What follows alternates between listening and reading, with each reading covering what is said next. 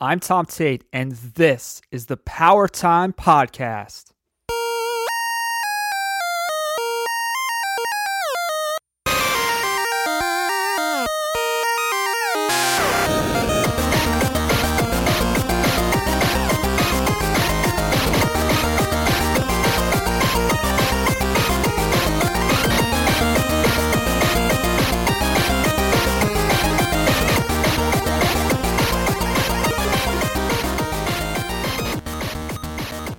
Hey, what's up, Power Players? Tom Tate here. I am your host and guide. We are back for episode number three of the Power Time Podcast. For those just tuning in for the first time, the Power Time Podcast is an exploration through the history of Nintendo, one issue of Nintendo Power at a time. Today, we are going to rev up the old DeLorean and we are going to time travel back to November, December of 1988 to check out issue number three of Nintendo Power Magazine. So, Nintendo Power Magazine, still $3.50 on the shelf, still the source for NES players straight from the pros. And this cover is an interesting one. We have two sneakers that are not connected to any legs uh, running on a track. And these sneakers look very futuristic. They have little rockets uh, coming out of the heels. Um, so, whoever's going to be donning these sneakers are going to be seriously playing with power. Uh, the cover story for issue number three of Nintendo Power Magazine was, of course, Track and Field 2, the sequel to Track and Field. Uh, 16 explosive events uh, tear up the track. So I'm excited to check out the feature on Track and Field 2. Very, very strange cover. Uh, and we'll talk a little bit about what I think should have been on the cover for this particular issue. Uh, but we'll get into that in just a bit. Also, we have Captain Nintendo video superhero fiction feature. I'm excited to see what that's all about. Uh, certainly, uh, probably a callback to Captain N, which was a cartoon that I don't believe uh, was on the air at the time of this publication, uh, but this might be a precursor. So we will check that out, out check that out as well. And we also have more Blaster Master plus a fold out poster. Uh, Nintendo always, always promoting their fold out posters and we have a gigantic holiday giveaway. So if you were a child, a Nintendo playing child in 1988, you no doubt had Nintendo titles on your Christmas list or your holiday list this year. Uh, so you would certainly be interested in this gigantic holiday giveaway uh, and really begging mom to uh, pick up this issue of Nintendo Power off the shelves uh, so that you can enter. So a little light uh, on the cover stories, if you ask me, uh, we have one featured game, Track and Field 2, uh, which I guess was exciting back then. I don't have too many memories playing it. Uh, Captain Nintendo, not too sure what that is, uh, just based on the cover. And uh, more Blaster Master, which of course was an amazing game, but was covered briefly in the previous issue. So we'll we'll get into get into this issue again. It, it it feels a little light uh, but let's let's keep going. Let's keep going. I, I, I would hate to think that Nintendo lost their steam after just three issues of Nintendo Power. Uh, so hopefully we can we can have some redemption uh, as we move through. Okay, so opening up the cover of issue three, uh, we have an ad for customer service. Tips on everything from how to hook up your NES to what to do when your dog chews up your game packs. Uh, and there's also a light ad in here for the game counselors. So I was kind of curious reading this ad uh, if people were getting confused between basic help desk uh, Nintendo uh, hotline and the game counselors hotline. So it, it, seems like the game counselors hotline, which was advertised in Nintendo Power in the past, uh, was really for tips, tricks to help you master the games, uh, get get past certain levels, beat certain bosses uh, and and they charged you for that for calling in. And we talked about that being referenced in the film The Wizard. But here we have, you know, make a power call, and this particular ad is plugging customer service. So I, I wouldn't be surprised if that was an issue that Nintendo ran into where people were crossing their wires and calling the wrong hotline. So next we have the welcome letter from the editor uh, which I, I, I, would assume was Howard Phillips at the time. It's not signed off Uh, but this welcome note expresses excitement for the holidays. Of course, Nintendo would be excited for the holidays. 1988, Nintendo was certainly peaking uh, in terms of being a craze, oh, at least here in the US. Uh, so there was plenty of merch and plenty of titles to sell. Uh, there's some talk of Track and Field 2. Uh, two RPG reviews are teased in the welcome note, uh, not mentioned on the cover, but we'll check those out. And uh, there's some mention here of some of the other pieces of content in the issue, but we're just going to jump right into it. And I also noticed here the official seal of Nintendo uh, which starts to show up on all of their their main uh, first party products, uh, and and that seal absolutely goes a long way uh, in in future marketing for Nintendo, being that that you know official seal of quality.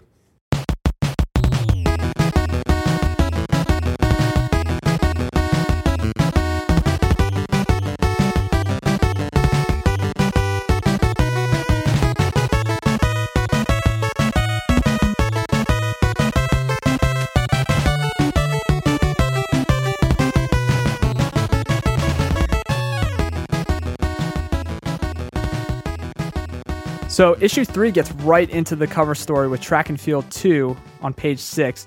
Track and Field was, of course, released by Konami in 1988. It was a direct sequel to Track and Field, which was originally an arcade title. Uh, and just going through the, you know, the first image in the spread, uh, we have 15 world class events, all of the excitement of the Olympics. We have fencing, triple jump, swimming, high dive, shooting, hammer throw, horizontal bar, hurdles, archery, pole vault, taekwondo, and more. And this was certainly inspired by the 1988 Olympics in South Korea, which was happening at the time of this release, or I guess shortly after, uh, or shortly before the release of this title. Um, I had con- actually confused tr- the track and field series with world class track meet, which used the power pads. So my cousin had a copy of World Class Track Meet with the power pad, and we spent hours and hours and hours playing that title, cheating the power pad. So the one memory I have of the power pad was you could kind of like for long jump, you could run and then just jump off the power pad, and if you were quick enough, you can jump back on the power pad. You would be able to successfully do uh, a very impressive long jump, uh, simulate it without actually jumping up in the air. Uh, so that was a lot of fun. And I had thought, you know, looking at this cover uh, initially, that we were going to be learning about the Power Pad and learning about World Class Track Meet, but I had my games mixed up. So this is actually a completely different title than that. Um, I'm hoping that we cover the Power Pad in, in a future episode because I had so much fun with that. Uh, and it was such an interesting uh, peripheral at the time, uh, just such an in- interesting product uh, that somebody at Nintendo R and D decided would would sell well, uh, and and to me, it really showed that even in the early days, Nintendo was interested in getting people active and moving, uh, and really combining entertainment experiences with activity. And while so many people spent countless hours glued to the TV uh, with their butts on the couch playing Nintendo, uh, the intent was certainly there, in my opinion, uh, to really get people moving. So Hopefully, we will talk about the Power Pad in the future, but right now, let's talk about Track and Field 2. Uh, so, this game had three modes training mode, practice mode, and Olympic mode. So I'm gonna I'm gonna quote directly from Nintendo Power because I absolutely love this. Konami Airlines jets you to the Olympic Games in a special 747 landing just in time for the opening ceremonies. So I thought that was pretty hilarious, you know, and they actually have a screenshot here of an airplane uh, so you really do get on a, a, Konami branded airplane and fly to the Olympic Games, uh, which is which is pretty cool. And then with your free time, you can have fun with the exhibitions uh, in between your qualifying rounds. So this was password based, so you would you would do the qualifying rounds, and then apparently you would get a password, um, which is certainly helpful. So you don't have to sit here uh, and leave your NES on overnight to save your progress, uh, which I absolutely remember doing for some games. So there's also a versus mode, and this is very, very interesting to me.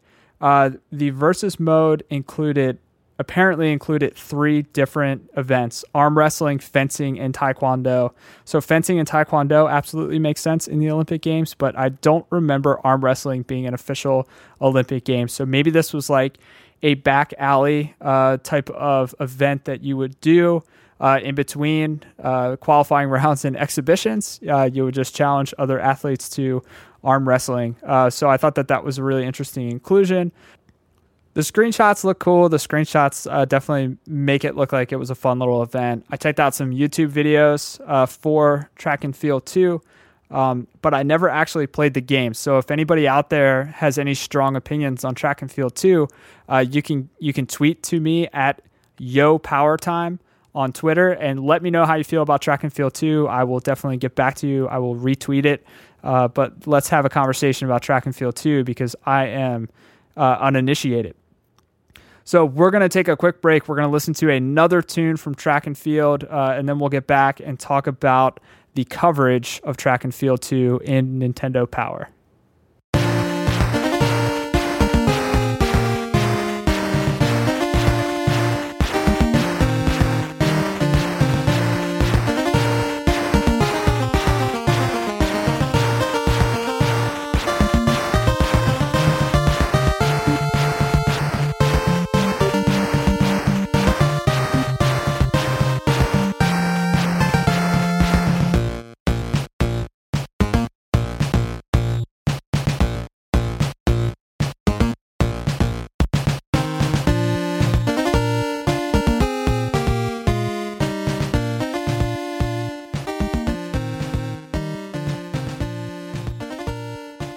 So the issue then goes directly into strategy, providing full page tactics for fencing, triple jump, freestyle swimming, high dive, clay pigeon shooting, hammer throw, taekwondo, pole vault, canoeing, archery, hurdles, and horizontal bars. So, you know, most of the events are covered here, and that's a whole lot of strategy. So we actually see an image of the NES gamepad, uh, the controller on each of these with kind of a diagram of what the A button does, what the B button does, how the D pad interacts with both. Um, and then you have tips on how to uh, really excel in these specific events. Uh, here's a quote from Wikipedia that I found really interesting about track and field, too.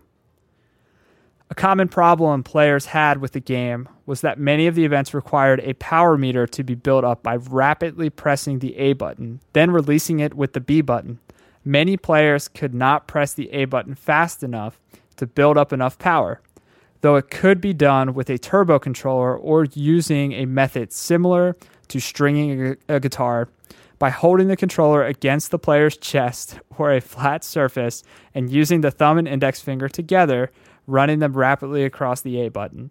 So it's amazing uh, to think about the things that people did to successfully compete in these titles uh, even things that were painful or required you to do weird stuff like emulate stringing a guitar.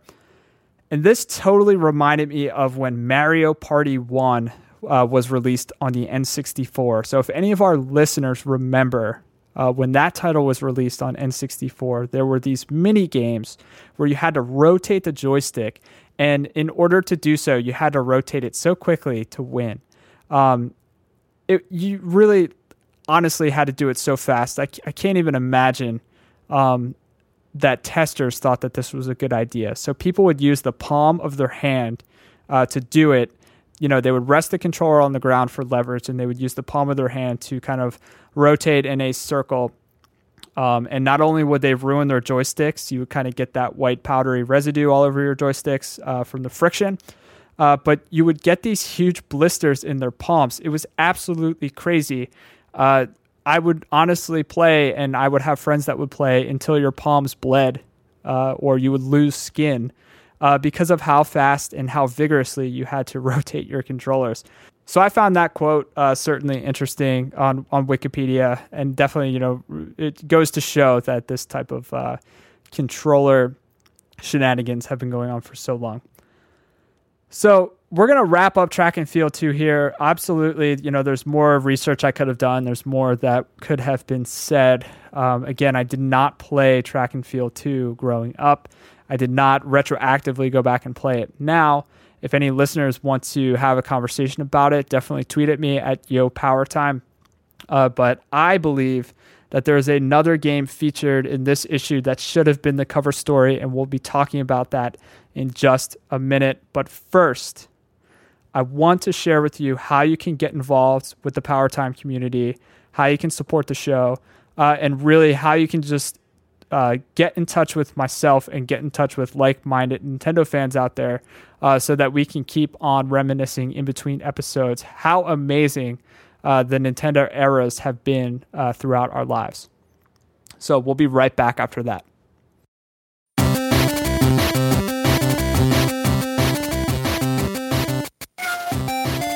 So I want to quickly share just a few different ways that you can support the show if you're enjoying it so far.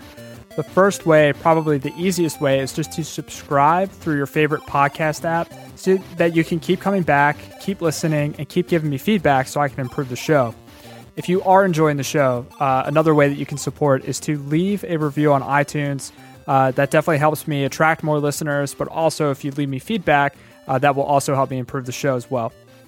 And finally, if you are absolutely enjoying the Power Time podcast and you know that you are a super nerd just like me, and this is the absolute uh, best outlet for you uh, to get your retro Nintendo fix, check out Power Time Unlocked at powertimepodcast.com slash unlocked. Join the community, make some new friends, and then go tell all your current friends, uh, and we'll have fun.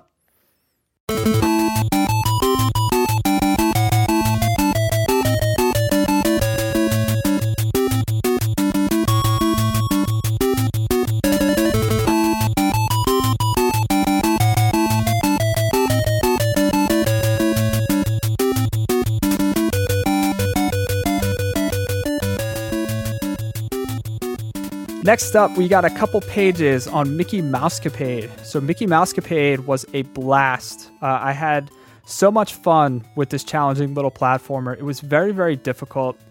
Uh, I remember this very well. Uh, it was one of the first Disney titles. Uh, I believe it might have been the first Disney title that was released uh, on the NES.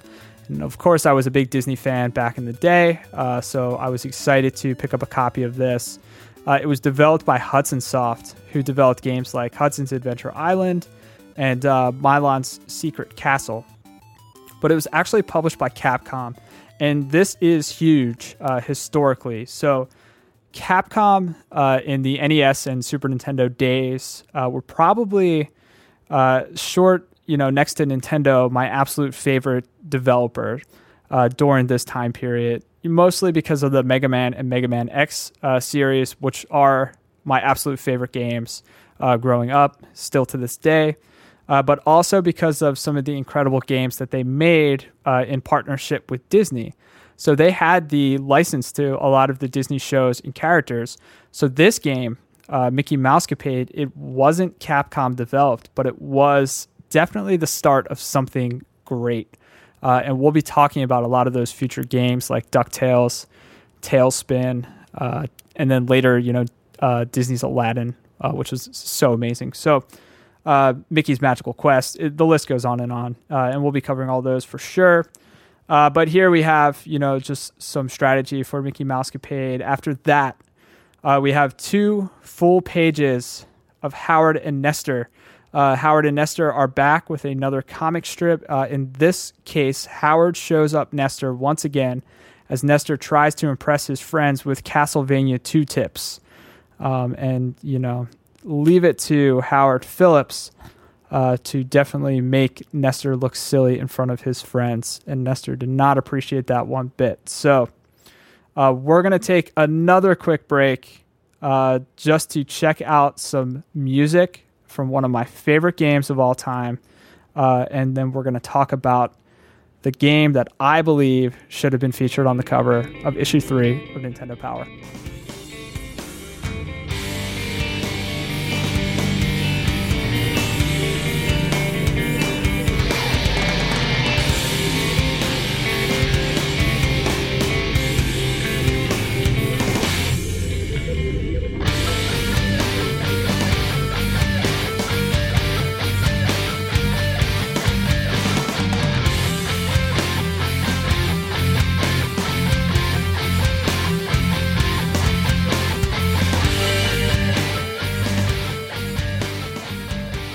The next big feature in this issue is Blaster Master, and here's a direct quote from Nintendo Power. Jason loved his pet frog Fred more than anything. One day, while playing Leap Human, Fred suddenly hopped away. By the time Jason caught up, Fred had jumped into a, onto a box of leaking plutonium, which had fallen from a truck. Although the box was marked dangerous, Fred, being a rather careless frog, had not read the warning. Instantly, the radiation made Fred grow larger than any frog in history. In shame, he jumped down a hole into the foul world of mutants, and courageously, Jason followed.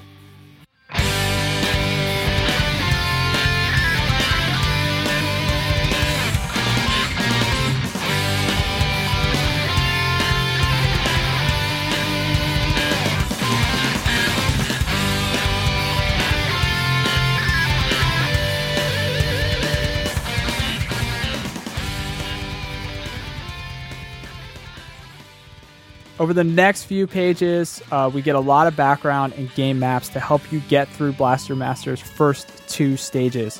There were eight stages according to Nintendo Power, and there's a page that outlines how the stages were weaved together. So if you played through Blaster Master, you'll know that the the levels in Blaster Master weren't entirely linear. Um, you could sort of you know backtrack, and you had to kind of progress in, in a zigzag sort of way and there's a map here that shows you how everything was interconnected. So I'm really, really surprised that Blaster Master didn't get the feature spot in this issue. Uh, I guess I'm not totally surprised. This was around the time of the Summer Olympics. Uh, I'm sure Nintendo Power, from a marketing standpoint, was trying to show variety with uh, with the sports cover. Um, so you know we had some some action adventure covers in the past with Mario and Castlevania 2. We will have action adventure covers in the future uh, coming up with Zelda and Ninja Gaiden or Ninja Gaiden. Uh, so it, I guess it makes sense to, to mix in some sports, but uh, because we didn't go so deep into track and field 2 in this episode of the podcast, I'm to give uh, just some background on Blaster Master by Sunsoft uh, because I think it's it's historically just a great NES title, not just the music and the graphics, uh, but the gameplay. I mean, this is just such a fun game to play, uh, and it certainly set the stage for a lot of uh, top-down games that would be released in the future, uh, which we will talk about, of course, in future episodes as well. Kind of beckoning back to Blaster Master. So. This game was originally developed in Japan under the roughly translated name Super Planetary War Records Metafight. It was released in November of 1988, uh, and Blaster Master introduced two styles of gameplay. We had the 2D platforming, uh, but then we also had this top down perspective.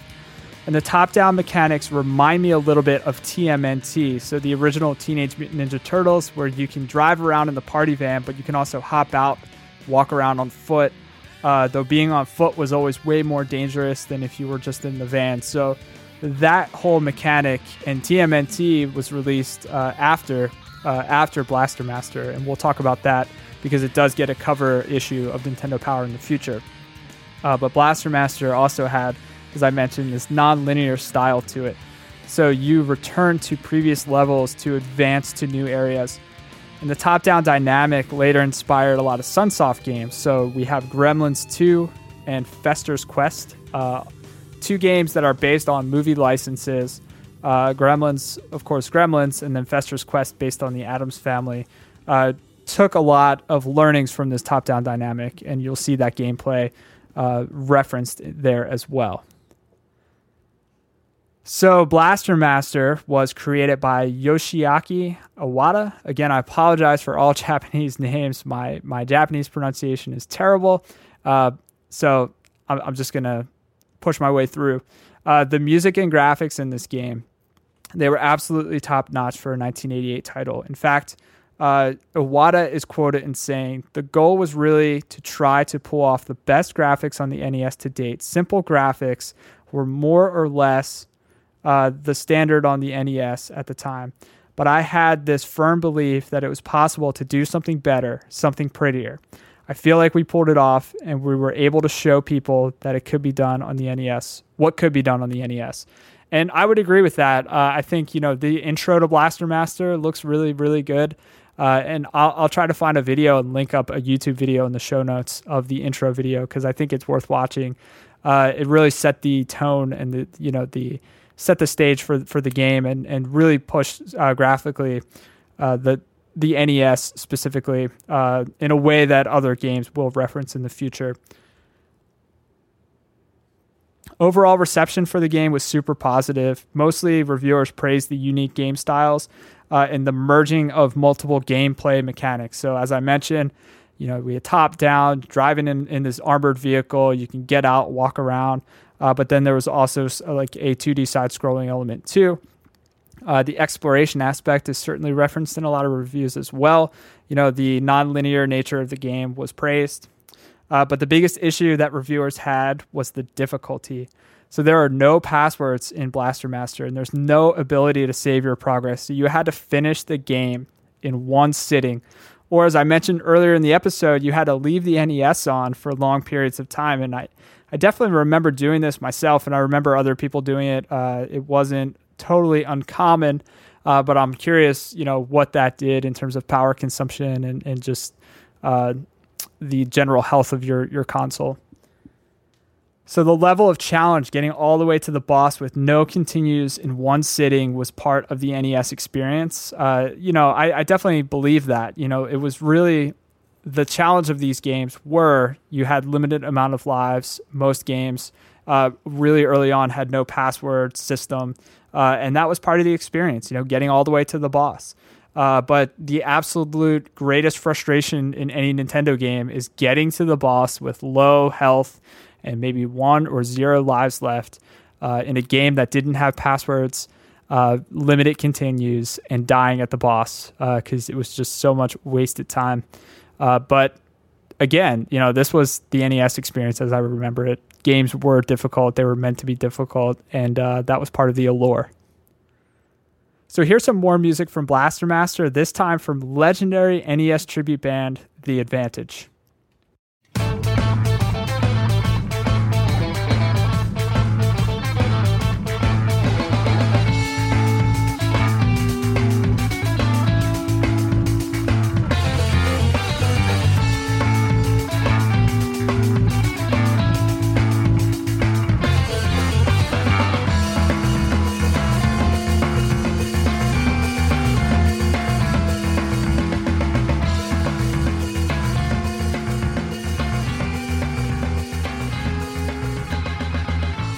So I'll, I'll, just give a quick reflection on Blaster Master, and then we'll keep moving with the issue. I, for one, played a lot of Blaster Master. This was definitely a title that I rented a lot. I don't think I owned a copy, but I remember the the uh, cover art on the cart, uh, and I absolutely remember renting this game a ton. I don't think I ever owned it, but you know, I borrowed it frequently from friends and neighbors, and this was definitely in constant rotation uh, with the rest of my titles. Uh, Blaster Master itself left a pretty decent legacy. So it yielded a Worlds of Power novel, which was, uh, and, and, we'll probably talk about this too in future episodes. It was a series of NES inspired kids' books published by Scholastic. And I had a couple of these, they were so much fun. Uh, and an interesting fact about those was they were actually started by, you know, one of my marketing gurus. Uh, Seth Godin, somebody whose blog I read quite frequently just to learn about business and marketing uh, in my professional life. Uh, so I was I was really really excited to see that he was the original uh, ideator of the Worlds of Power novels, uh, and Blaster Master received a couple sequels. So there was a direct sequel on Genesis. There was one being developed for the Super Nintendo, but it never actually was released. And a couple of Game Boy games came out, uh, and then a PlayStation title. But if you really want to play Blaster Master, I recommend playing it uh, in its in its original incarnation. If you want to check it out in 2016 or beyond, you can pick up a copy on the Wii Virtual Console or the 3DS Virtual Console. So it's easy to get a hold of. Uh, I'm thinking about doing it myself. There's also Blaster Master Overdrive, which was released as a WiiWare downloadable title in 2010. So this was a reimagining of the original NES title. It's not quite uh, a, a, remake story wise um, or level design wise, but it's just a reimagining, borrowing a lot of the same elements from the first title. We also have, you know, kind of built in here a powerful gift ideas ad, and we'll talk about that in just a minute. Um, but before we get there, uh, there is a beautiful Blaster Master pull out map uh, and poster featured in issue number three of Nintendo Power, which I wish I had hanging up in my office right now. So, as I mentioned, uh, there is a whole section dedicated to powerful gift ideas. So, we are looking at the Nintendo Power issue that was released right before the holidays in 1988. Nintendo merchandising was certainly on the rise, uh, and there are a whole lot of interesting products that are being featured here. I'm going to share a few with you now. Um, we have a control deck carrier, uh, which was basically just like a little nylon zip up bag for you to put your NES when you wanted to travel with it. Uh, anticipation for NES, uh, which was a, a game uh, based on anticipation. Nintendo athletic wear. So we have these little uh, Super Mario track sh- track suits, which look pretty cool, certainly fitting for the track and field issue of Nintendo Power. Game pack organizer. We have a slumber bag, not a sleeping bag, but a Mario 2 slumber bag. Uh, Super Mario lunchbox. We have remote controller, which was a wireless NES uh, controller. Nintendo baseball caps. We have a game pack carrier. So if you want to travel with your game pack, your your uh, game packs, you could do it. Uh, Nintendo pajamas, Super Mario bedding, which I think I had, not the ones that are featured in this issue, but I certainly had Nintendo bedding at some point. Uh, we have Roll and Rocker, which looks like some type of floor based controller that I don't recall. Uh, Nintendo beach tail, towels, uh, action figures, a Mega controller, uh, which is a third party controller. We have Nintendo underwear. So if you want some Super Mario Brothers undies, you can get them. Uh, if you really want to class it up, they have Nintendo suspenders, uh, Nintendo backpacks just to get ready for school, uh, Nintendo stickers, a Mario rain slicker. So if you want a red plastic uh, rain uh, jacket, you could definitely pick up a Mario rain slicker. And then uh, finally, we have Nintendo shirts, a collection of shirts and pastel colored tank tops to show off your love of Nintendo titles. So, up next, moving on, we have a section on RPGs. And the first uh, opening to this section is a question What is an RPG? So, we have to remember uh, we're in the early days of, of, of console, you know, home based console video games at the time. So, you know, genres like RPGs needed to be defined and explained to this new audience. Uh, so here we have an explanation of what an RPG is. We have some cool 80s fantasy art here, which uh, is super awesome. It's reminiscent of some of my favorite heavy metal album artwork uh, and you know some of the early fantasy novel uh, artwork that I grew up on. Uh, and the two games that are discussed in this issue are Ultima and Legacy: The Legacy of the Wizard. So Ultima is a traditional RPG from developer Richard Garriott. Uh, it, this NES title is actually a port of Ultima 3 Exodus, and it had a job system. You could choose from 11 occupations cleric, fighter, barbarian, paladin, lark, etc.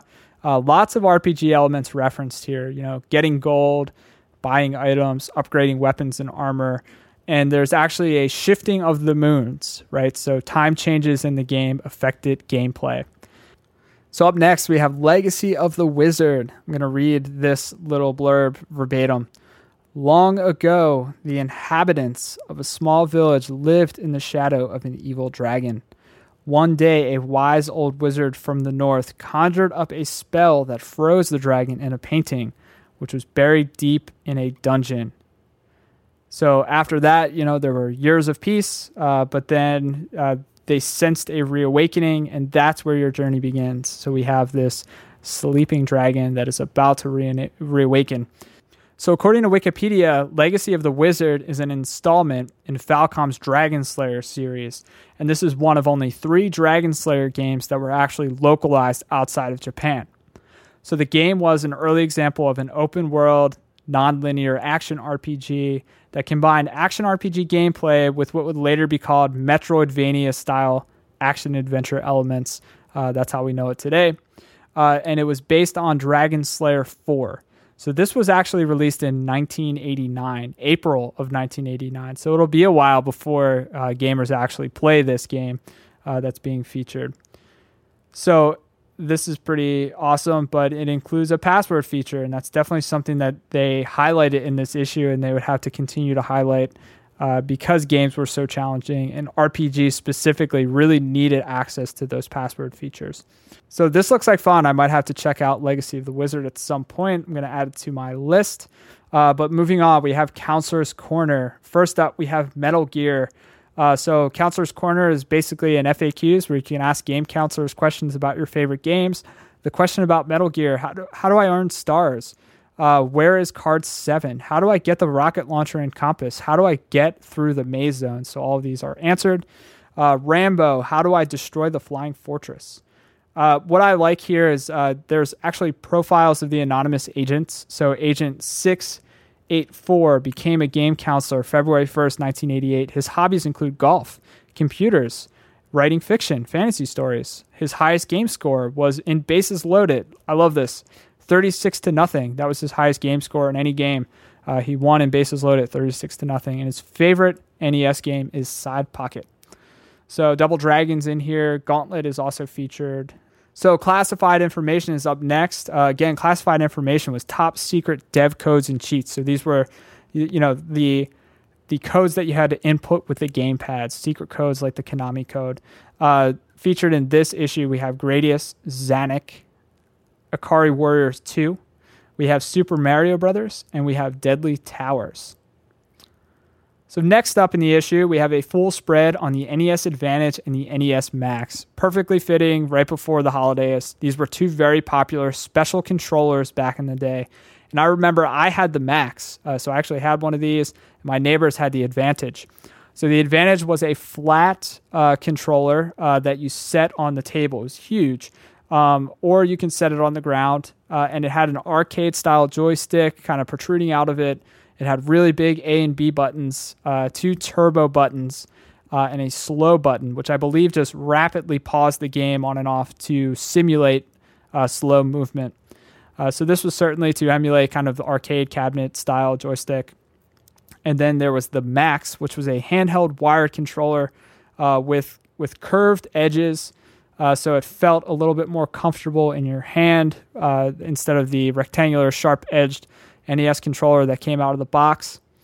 Uh, and I recall uh, having the Max specifically. Uh, it was wired, it had a circle pad instead of a D pad. Uh, and this was actually called the Cycloid. I didn't know that it had a name, but the circle pad, which is just a little nub, kind of reminds me of um, some of the handhelds that exist now. Uh, and it had two turbo buttons as well beneath the A and the B button.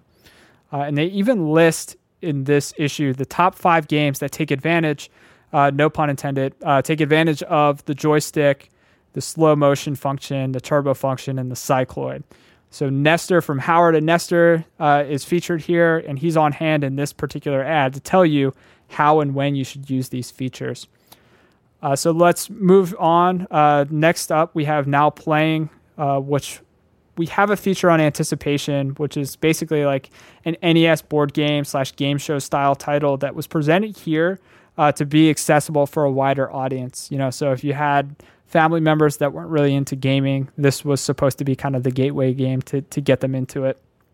After that, we have Blades of Steel. Shing!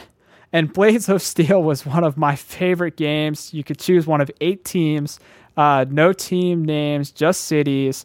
Like you had the New York team, the Chicago team, etc. And uh, this was hockey. So if I didn't make that clear with my Blades of Steel uh, introduction, this was a hockey game. It was absolutely amazing. I spent a ton of time playing this as a kid. Uh, one of my favorite features as, as, as a kid growing up was the ability to fight uh, in Blades of Steel. And at that age, it was really exciting. Uh, you could just get into a brawl with another player. I think if you just knocked into him enough times, uh, you would throw the gloves off and you go into this little uh, boxing segment. And uh, I, if I remember correctly, there wasn't much strategy. There was a lot of button mashing. Uh, and then afterwards, uh, one or both of you would end up in the penalty box. Uh, there was an exhibition mode, a tournament mode, a two player mode.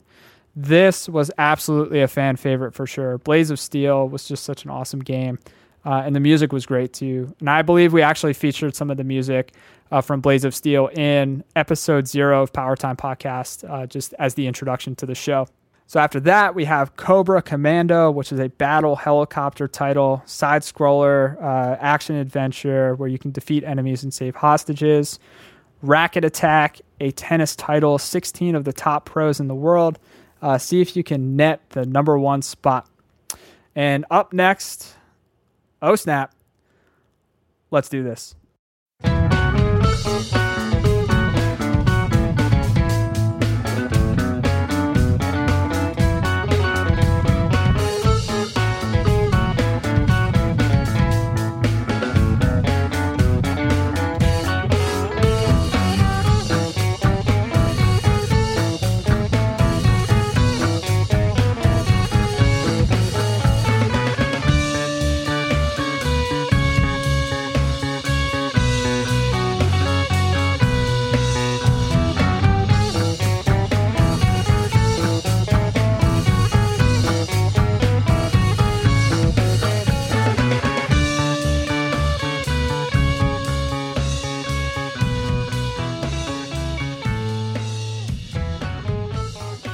That's right, everyone. For video shorts, we have a pair of bubble blowing dinosaurs in Bubble Bobble by Taito. Select Bub or Bob and plow through 113 stages. This is an incredible game, very challenging. Uh, hours and hours of fun playing this as a kid. Um, this was one of the first games that I also remember, uh, and I'll talk about a title in the next episode as well. Uh, but I have very few t- titles in my in my history uh, that I, I physically remember my mom playing them frequently, uh, and this was one of them. Uh, so there was Bubble Bobble. Uh, up next, we have Paperboy. Deliver the papes, avoiding manholes, grates, tornadoes, cars, and even the Grim Reaper, which was another game that I remember my mom actually playing. So, uh, Bubble Bobble, Paperboy, and again, another uh, game that we'll mention next episode which is cool. Like I have these memories of my mom actually playing Nintendo, uh, and she was never really into any future video games past the Nintendo era. So Super Nintendo, N64, she didn't really get into any of those games. Uh, but as a kid, we would play uh, just a few titles, and these were a few of them. Up next for video shorts, we have Ghostbusters by Activision, based on the hit film. We have Tecmo Baseball, Challenge Pebble Beach, Doctor Chaos, Tecmo Bowl, Platoon by Sunsoft, based on the film as well. Milon's Secret Castle, which I'll predict we're going to touch on in a future episode. And after this, uh, we have Pak Watch. Pak Watch is one of my favorite sections. It was a crystal ball into future titles for Nintendo. We have a trio of football titles NFL Football by LJN, John Elway's Quarterback by Tradewest, and Touchdown Fever by SNK. Dr. Jekyll and Mr. Hyde by Bandai, a cool action adventure title. I remember renting this game often as well. We have WrestleMania by Acclaim, Hulk Hogan, Andre the Giant, Bam Bam Bigelow, Randy Savage, Honky Tonk Man, and Ted DiBiase all on board for WrestleMania. Hollywood Squares, based on the TV show. Uh, the Power Pad, uh, included in the Power set, but around the corner, it'll be available on its own. So there you go, folks. We're going to uh, catch some information on the Power Pad at some point in the future. California Games and Skate or Die uh, are referenced here. Operation Wolf, Spy vs. Spy, and Spy vs. Spy The Island Caper also mentioned. Uh, and we have the NES Planner, which looks into the future November, December, January, February, and future releases. So, notable games here Marble Madness in January, Who Framed Roger Rabbit uh, in the future releases section. So, some of my favorite games are still yet to come. Up next, we have Captain Nintendo. So here's part one of what appears to be a straight up short story about Nintendo, uh, straight from Redmond, Washington, the home of Nintendo of America Incorporated. So characters in this story include Max Powers, Brett Randalls, and Tara Bates. And this reads to me like fan fiction, uh, but it, it's it's actually really entertaining, uh, and it feels like a precursor to one of my favorite cartoons, Captain N, where a normal player, just like you or I, gets sucked into the TV uh, and gets to interact with his favorite Nintendo characters. Uh, so, in short, I don't want to give away too much of the story here in case, of course, you want to track down issue three and read it yourself. Uh, but there is a freak accident at the Nintendo Research and Development Special Projects Department that gives Brett superpowers while also materializing Metroid's villain Mother Brain in the real world. So there's adventure and insanity that ensues after that. There's a cliffhanger at the end to get readers really pumped uh, for the shocking conclusion in the next issue. Uh, absolutely entertaining, you know, not just as a kid, but, you know, right now I read this uh, part one of this story and I thought it was really funny. Uh, super 80s. Um, it has all the right elements that you would expect from a late 80s video game inspired story. Uh, so uh, I, I, like this. I actually like this better than the Howard and Nestor comics. Uh, this type of you know short fiction, just to get people reading. So up next we have the giant holiday giveaway, and this is just in time for the holidays. Issue number three's players poll ups the stakes with a giant giveaway. Over 600 winners promised, one grand prize trip for four to Disneyland, four days and three nights. Uh, so if you were a kid, you were absolutely all over sending in your postcard with the answers uh, to all of Nintendo's questions. Uh, you can get copies of hit titles. Uh, there's an NES Advantage uh, on the line here. And then uh, for the remaining 175 winners, a Mod Podge of titles that you could choose from. So you had options there. All you had to do was fill out a postcard letting Nintendo know a ton of information about you and your favorite games. So the most anticipated games, uh, what you'd like to see in Nintendo Power in the future, again, I'll, say this over and over again. This was just genius market research from Nintendo. Uh, really, really uh, fantastic market research. They were able to collect all this information uh, from their, their, from their readers. Um, just uh, really, really smart. After that, we have NES Journal, video game happenings around the world. We have a profile on Wooz, W O O Z, a 12 acre amusement park in California. Uh, and this was an amusement park built around mazes uh, Lakewood, California, uh, they had their first annual RBI baseball tournament. I think this is hilarious, uh, and I, I think it would be really really funny if you know in 2016 this was still going on, and I can go to Lakewood, California, and check out uh, which I guess would be the the 28th uh, annual RBI baseball tournament, uh, which would be really cool to see. Uh, Dr. Powers 10 telling questions. Uh, this was a little quiz that you could take to see how big of a game uh, gaming fanatic you were. Uh, after that, we have a celebrity profile with comedian Jay Leno, who was then the Tonight Show guest host and Doritos commercial star. So that's what he was known for at the time. We first learned of his interest in the NES when he called asking for help on level 7 of Zelda. This brought the game counselors a lot of smiles. They love getting calls from celebrities, and yes, Jay did solve Zelda, both quests. There's not much to do in many small towns at 11:30 p.m. after that second show, says Jay. So I'd bring a Nintendo game with me on the road and play till 3 or 4 in the morning and then crash out. So fun little uh, profile here. I thought this was awesome just hearing from a celebrity like Jay Leno. Uh, very cool. Uh, and uh, it's it's cool to know that adults, well, I guess Jay was an adult back then, uh, were really into Nintendo. This wasn't just the kid's toy. And maybe this was uh, maybe this was Nintendo Power's way of exposing that, hey, adults, celebrities like Jay Leno play Nintendo too. After that, we have the Invent the Ultimate Video Game Contest. Howard Phillips, the spokesperson for Nintendo of America uh, at the time, uh, he launches this competition to submit your own game idea. You can win a trip to DC. You can win a party for your class, bonds for college, etc. Uh, so someone somewhere, this amazes me, is probably sitting on a three thousand dollar bond from this contest, which is just awesome. Uh, so if you're curious, you know, to see if the winning game, I'm I'm curious to see if the winning games get announced in future issues. Uh, we'll see, but you know, I have to say, I really respect uh, and admire and appreciate these kinds of contests that Nintendo did in the early days, which encouraged gamers to think like game creators and really exercise their imaginations. Uh, again, really put themselves in the shoes of, of somebody who has the ability to create these worlds and create these adventures and create these experiences. Uh, really good work to Nintendo. Uh, but it's very, very possible, of course, uh, that all my ad- admiration is for naught if they were really just trying to get game ideas that they can execute on themselves. I doubt that that's the case, but of course, it's always possible uh, with any big business. So after that, we have mailbox letters from the players. Uh, so I'm not going to read the entire letter, but there's a letter here from the Happy Hockey Club, and the the letter is just absolutely bonkers. Uh, so somebody writes in, and I'll read just the very beginning uh, quickly, just to give you a sense of this group of uh, Nintendo fans. Dear Nintendo, hi, my brothers, my boyfriend, and I would like to thank you for creating ice hockey. The living room in our house has never been as crowded.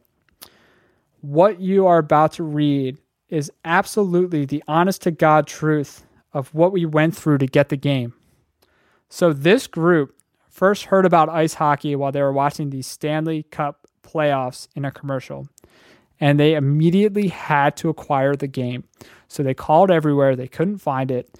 They finally found it uh, at a toy store in Chicago. So they flew, they flew in an airplane. They got in an airplane and flew to Chicago. Uh, and then once they were in Chicago, they were able to acquire the game pack, but they were out of control decks. So they didn't have an NES to play on. So they were calling around to try to get an NES and they couldn't find one uh, until uh, the writer's boyfriend, who plays uh, Junior League in Canada, found one in Canada and he said, I'll ship it to you. And they said, No, no, no, no, no. We don't want to lose it in the mail. So they flew to Canada to pick it up directly. And then while they while they were in Canada, uh, they stayed up all night playing it in the hotel. Uh, they were so loud in the hotel uh, that they were actually thrown out of the hotel. But they said, "Who cares? We have our system." Um, so they could not be happier. So they went all around the United States and Canada to get the NES, and the ice hockey game pack, and it cost them $2,249.82 uh, when all is said and done. So they wrote this letter to Nintendo, and all Nintendo has to say in response is, You certainly went to great lengths to find that game. Another way to find a store that carries Nintendo products is to call our customer service department at 1 800 422 something, something, something. We'd be happy to help you. So I don't know if I believe this story or if it was just a ploy from Nintendo uh, to just plug their consumer service department. Uh, but just very, very hilarious letter here in uh, mail mailbox, uh, which was a section that features letters from players. After that, we're going to wrap up this episode quickly. Uh, we have NES Achievers, all the top scores uh, as sent in from players with photographic proof of those top scores. We have Video Spotlight, where uh, players just like you or me um, share their own personal tips and tricks for games that they loved. And then after that, of course, we have the top 30. So every episode of the Power Time podcast, I will reveal uh, the top 10 of the top 30. I'm not going to go through all 30. Uh, again, the top 30 was uh, basically an aggregation of picks from the players, the pros, and uh, the I guess the retailers. Um, so they would create this point system uh, and just create an aggregation uh, between the players, the pros, and what they call the dealers. Uh, and that's how they got their top scores. Uh, so the top 10 for issue number three of Nintendo Power Magazine. At number one, we have The Legend of Zelda. At number two, we have Metroid. Number three, Metal Gear. Number four, Mike Tyson's Punch Out. Number five, Gauntlet. Number six, Super Mario Brothers 2. Number seven is Bases Loaded. Number eight, we have Zelda 2, The Adventure of Link. Number nine, Double Dragon. And number 10, we have Kid Icarus. So I thought this was pretty curious. Uh, no Simon's Quest, uh, despite being the featured title in the previous issue. Uh, the players chose Double Dragon uh, as their number one pick. So the NES players out there love Double Dragon more than any other title uh, at this at this time, uh, but it shows up number nine in the overall. And uh, Nintendo Power actually references Metal Gear as the quick riser, rising to the to the to the top. Um, certainly, it's number three overall, number three uh, in the pros picks, and number two in the dealers picks. Uh, but it's quite low. Yeah, it's number ten in the players picks. so you'll see some some variance there uh, between the players, the pros, and the dealers. So after that, we have coming up in the next issue, uh, which will be coming up in the next episode of the Power Time podcast. We have Zelda 2, The Adventure of Link. The moment you've been waiting so patiently for has finally arrived. Uh, we're going to be covering WrestleMania. And according to Nintendo Power, we will also be learning about Robocop, uh, based on the sci fi action hit movie. The back cover of this issue, to close it out, uh, we have a picture of a Christmas ornament hanging from the tree. And in the reflection of the Christmas ornament are tons of Nintendo products. Uh, so, once again, one final jab before the holiday season, just to remind readers uh, that Nintendo is, is coming in strong for the 1988 holiday season with tons of titles uh, and even more accessories. All right, Power Players, that's going to wrap up today's episode of the Power Time podcast. Thank you for sticking with us. This episode was longer than usual. Uh, we covered a little bit more of Blaster Master, despite also covering uh, the cover story, which was track and field too. I had to do it. I love Blaster Master, and it was exciting to learn a little bit more about the history there. Remember, if you want to get in touch with me, uh, the best way to connect, uh, you can definitely start following us on Facebook, facebook.com slash powertime podcast. Uh, it's a good page. You can follow us. You can post. Um, we have a private Facebook community. If you want to get in on the f- private Facebook community, just head on over to powertimepodcast.com slash unlocked. Uh, you can sign up there for free. Uh, you'll get a quick email with uh, information on how to access that group. Uh, we're having a ton of fun over there. Uh, you can tweet at me. Uh, my personal Twitter handle is at TNRT, or you can tweet at the show at Yo Power Time, Y O Power Time. Uh, those those are the absolute best ways to get in touch with me, to keep in touch with the show. Uh, also, you can absolutely subscribe. Uh, the best way to subscribe is to subscribe through iTunes or your favorite podcast listening app. Uh, you can also leave us a review. Leaving a review really helps me continue to improve the show. Let me know what you like. Let me know what you don't like. Doesn't have to be a five star review, but a positive review uh, with feedback just helps me continue to improve. And you can do that over at iTunes. The music that we listen to in today's episode is as follows. First, we heard the unofficial theme to the Power Time podcast that is Eat My Chips by Azure Flux. Then we heard a couple tracks from Track and Field 2 by Konami. After that, we heard a song from Mickey Mousecapade. After that, we heard My Sweet Sophia by Viking Guitar Productions, a super awesome rendition of some music from Blaster Master. After that, we heard from The Advantage. Uh, we heard Blaster Master Stage 2. And finally, we heard The Advantage, uh, their rendition of Bubble Bobble. So if you want to check out the music that was featured in this episode, just go to powertimepodcast.com slash three. Absolutely uh, check out some of the links that I have there so that you can support some of these artists. In fact, today, as I'm recording this, The Advantage actually just released a brand new live album that was recorded uh, 10 years ago. So they're still putting out new music. Uh, they have some secrets up their sleeves, I believe. Uh, so definitely support these artists. They're doing amazing work, bringing back the music that we grew up that we grew up listening to. So that's going to wrap up today's episode of the Power Time podcast. You can definitely tune in next week. We'll be back with issue slash episode number four. We're going to be covering The Legend of Zelda 2 the Adventure of Link. It's going to be a blast. And until then, keep on playing with power.